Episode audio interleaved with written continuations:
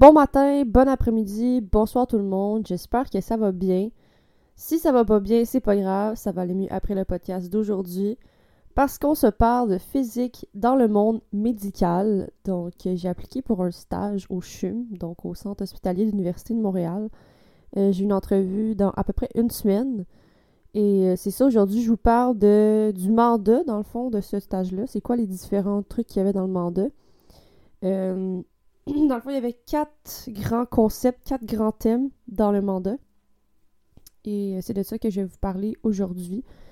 Donc, euh, je sais pas si je vais avoir le stage, j'espère. Ça a l'air super intéressant. Et dans le fond, c'est ça, j'ai commencé à faire de la recherche sur les quatre euh, grandes thématiques qu'il y avait dans le mandat.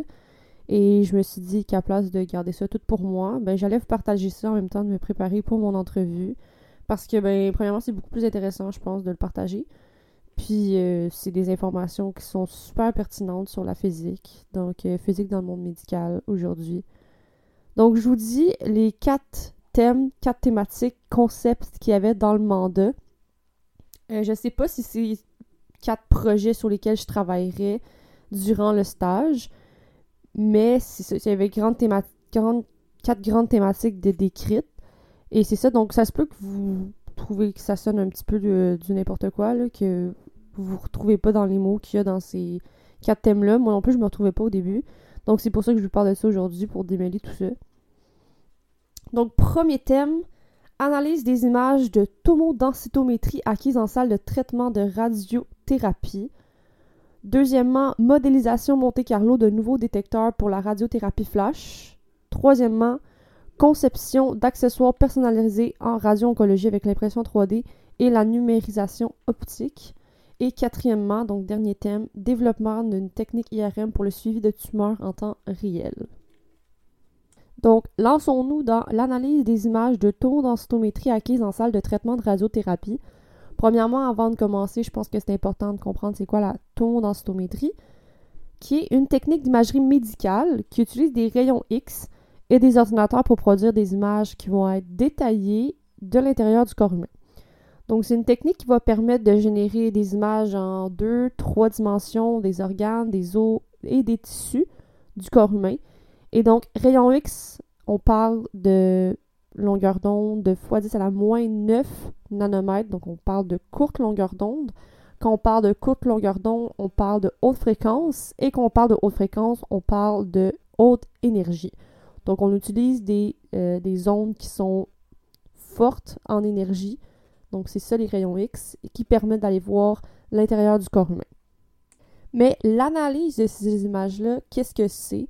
Donc, pourquoi on analyse ces images-là? Donc, je dirais qu'il y a deux grands aspects. Premièrement, c'est pour la planification et deuxièmement, pour l'évaluation. Pour la planification, à quoi ça sert?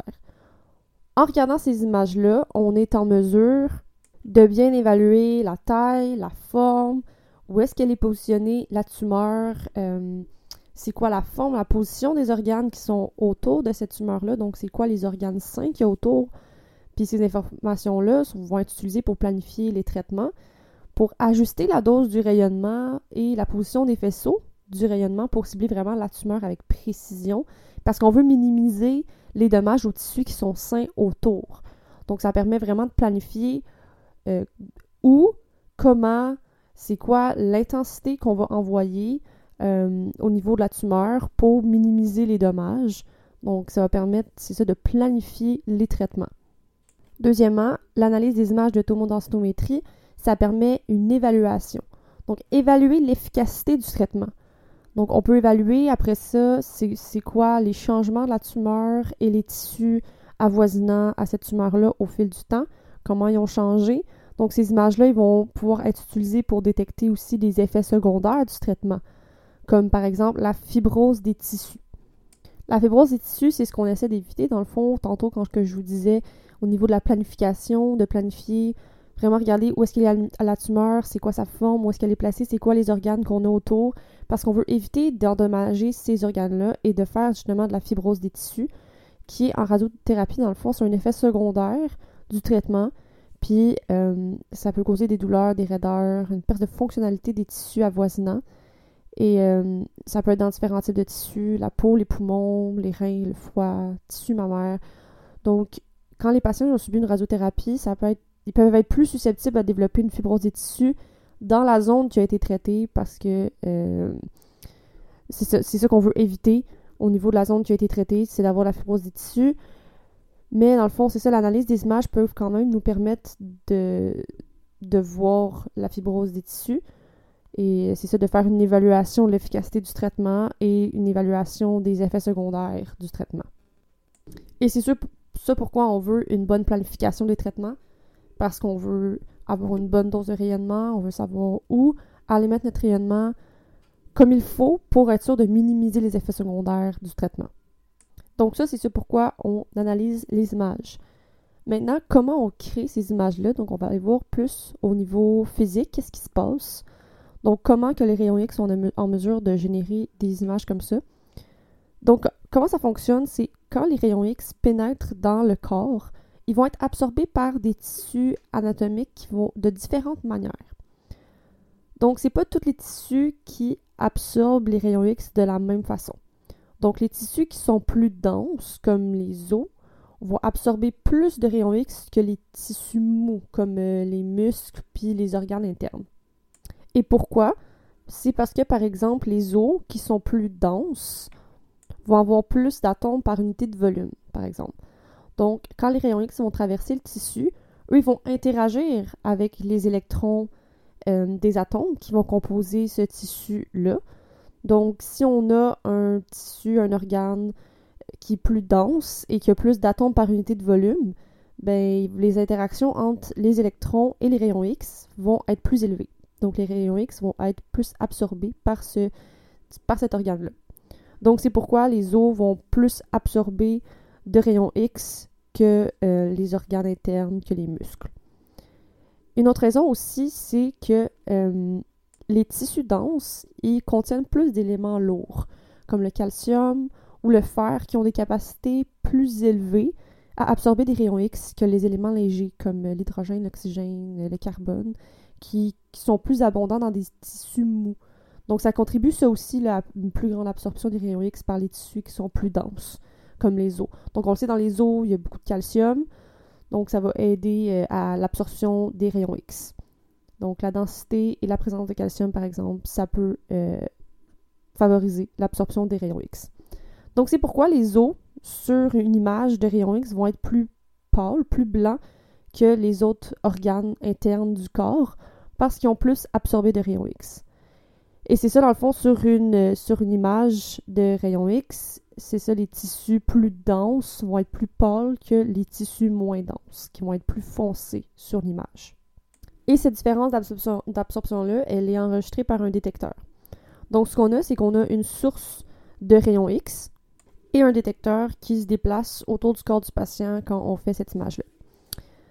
Donc, euh, au fur et à mesure, dans le fond, que la source de rayons X et le détecteur vont se déplacer, on va recueillir des données à partir de plusieurs angles, puis c'est ça qui va nous permettre de créer une image de l'intérieur du corps. Donc, ça. Pour faire un petit résumé, la base de la technique d'imagerie médicale par tomodensitométrie, c'est l'absorption, la différence d'absorption des rayons X par les différents organes internes du corps. Donc, ils vont être absorbés différemment par les différents tissus anatomiques en fonction de la densité et de leur composition. Puis, la tomodensitométrie va utiliser cette différence-là pour créer des images de l'intérieur du corps, qui ensuite vont pouvoir être traités, dans le fond, par des ordinateurs pour créer des images en trois dimensions, qui va nous permettre de bien planifier les traitements et ensuite de faire une évaluation de l'efficacité des traitements. Donc voilà, je pense que ça fait pas mal le tour de l'analyse des images de tomodensitométrie acquises en salle de traitement de radiothérapie. Donc maintenant, on est un petit peu plus familière, familier avec euh, tout ce qui est euh, euh, utilisation de rayons X pour la radiothérapie. Donc maintenant, on va se lancer dans le deuxième aspect qu'il y avait dans le mandat, qui est modélisation Monte-Carlo de nouveaux détecteurs pour la radiothérapie flash. Donc avant tout, je pense que c'est important de définir un peu plus la radiothérapie. On a parlé dans la première partie de l'analyse d'images en salle de radiothérapie en utilisant des rayons X. Mais là, j'aimerais ça qu'on s'attarde un petit peu plus sur qu'est-ce que la radiothérapie qui est une interaction entre les radiations ionisantes et la matière vivante, en particulier les cellules cancéreuses. Les radiations ionisantes, donc c'est important de se, concentrer sur le mot ionisante, ça veut dire qu'elle va être en mesure, la radiation, d'aller charger les particules, d'aller charger la matière qu'elle rencontre sur son chemin. Donc la radiation ionisante, c'est produit par des sources de rayonnement. Ça peut être euh, des protons, des électrons, euh, des rayons X, des photons. Donc, un rayonnement qui va être en mesure d'aller ioniser la matière et donc de la charger. Donc, c'est comme un transfert d'énergie. La particule ionisante, elle va interagir avec la matière, puis elle peut transférer l'énergie aux atomes ou aux molécules qu'elle va rencontrer. Puis quand on a une énergie qui est suffisamment élevée, ben, on est en mesure d'arracher un ou plusieurs électrons des atomes, des molécules autour de la particule ionisante et créer ainsi des ions chargés électriquement. Donc, ce qu'ils vont faire, ces ions-là, qui ont été euh, créés par la radiation, les ions peuvent interagir avec euh, les, les, molécules dans la cellule, dont l'ADN. Donc, comment ils peuvent interagir ensemble? Ce qui se passe, c'est que quand il y a un ion chargé qui euh, va, on va dire, percuter euh, l'ADN, il va être en mesure de, de défaire, de rompre, de casser la liaison chimique qui maintient les deux brins d'ADN ensemble. Et donc, l'ion est en mesure de créer une cassure de l'ADN. Et c'est comme ça, c'est en cassant les brins d'ADN qu'on est en mesure de tuer les cellules cancéreuses. Donc, on va casser les liens d'ADN dans les cellules cancéreuses pour, euh, pour les éliminer. Et donc, voilà, c'est ça le principe de base de la radiothérapie pour tuer les cellules cancéreuses. Habituellement, la radiothérapie, c'est quand même sur une longue période, c'est un, un, long traitement. La radiothérapie flash, quant à elle, parce que là, on est dans le deuxième aspect, qui est la modélisation Monte-Carlo de nouveaux détecteurs pour la radiothérapie flash. La radiothérapie flash, c'est une technique euh, qui consiste, dans le fond, à administrer une très grande dose de radiation en un très court laps de temps. Qu'est-ce que ça permet, cette euh, méthode-là? C'est de détruire les tumeurs avec une plus grande précision en limitant euh, davantage les dommages au tissu environnant à la tumeur. Donc, par contre, dans le fond, c'est ça. On cherche une grande précision parce qu'on donne une dose très élevée de radiation dans un très court laps de temps. On veut donc une énorme précision vraiment juste sur les cellules cancéreuses. Donc, pour avoir une très très bonne précision euh, de la distribution de la dose de radiation, c'est là qu'intervient la modélisation Monte Carlo. Donc, on a envie de simuler, on a envie de modéliser, de prédire, ça va être quoi le comportement entre la radiation ionisante et la matière. Et c'est ça qui nous permet de faire la modélisation Monte-Carlo, qui est une méthode de simulation, qui simule, oui, l'interaction entre le rayonnement puis les tissus, mais qui simule aussi l'interaction entre les rayonnements et les détecteurs de radiation. Parce qu'on a besoin de détecteurs pour mesurer c'est quoi la distribution de la dose de radiation qu'on euh, met dans les tissus, pour garantir que la dose qu'on donne, la dose qui est administrée au patient est conforme à ce que le médecin a prescrit. Donc, on doit observer, oui, l'interaction radiation-matière, mais il faut aussi observer l'interaction euh, radiation et détecteur de radiation. Et c'est vraiment de là que vient modélisation Monte-Carlo euh, de nouveaux détecteurs pour la radiothérapie flash. Pourquoi on dit nouveaux détecteurs? Euh, là, je viens juste de vous parler de détecteurs de radiation. C'est que des fois, il y a certains problèmes avec les détecteurs actuels, c'est qu'ils sont limités dans leur résolution spatiale puis dans leur temps de réponse. Euh, et des fois aussi, on a une dose de radiation qui est administrée sur une zone qui, sur une zone qui peut être plus petite que la taille de notre détecteur. Donc c'est là que ça devient euh, problématique parce qu'on devient comme limité quand même avec notre précision. Donc pour améliorer ça, il y a des nouveaux détecteurs qui, sont développés et c'est là que vient la modélisation Monte Carlo parce qu'on a envie de simuler ça va être quoi les comportements de ces nouveaux détecteurs-là avec l'interaction avec la radiation.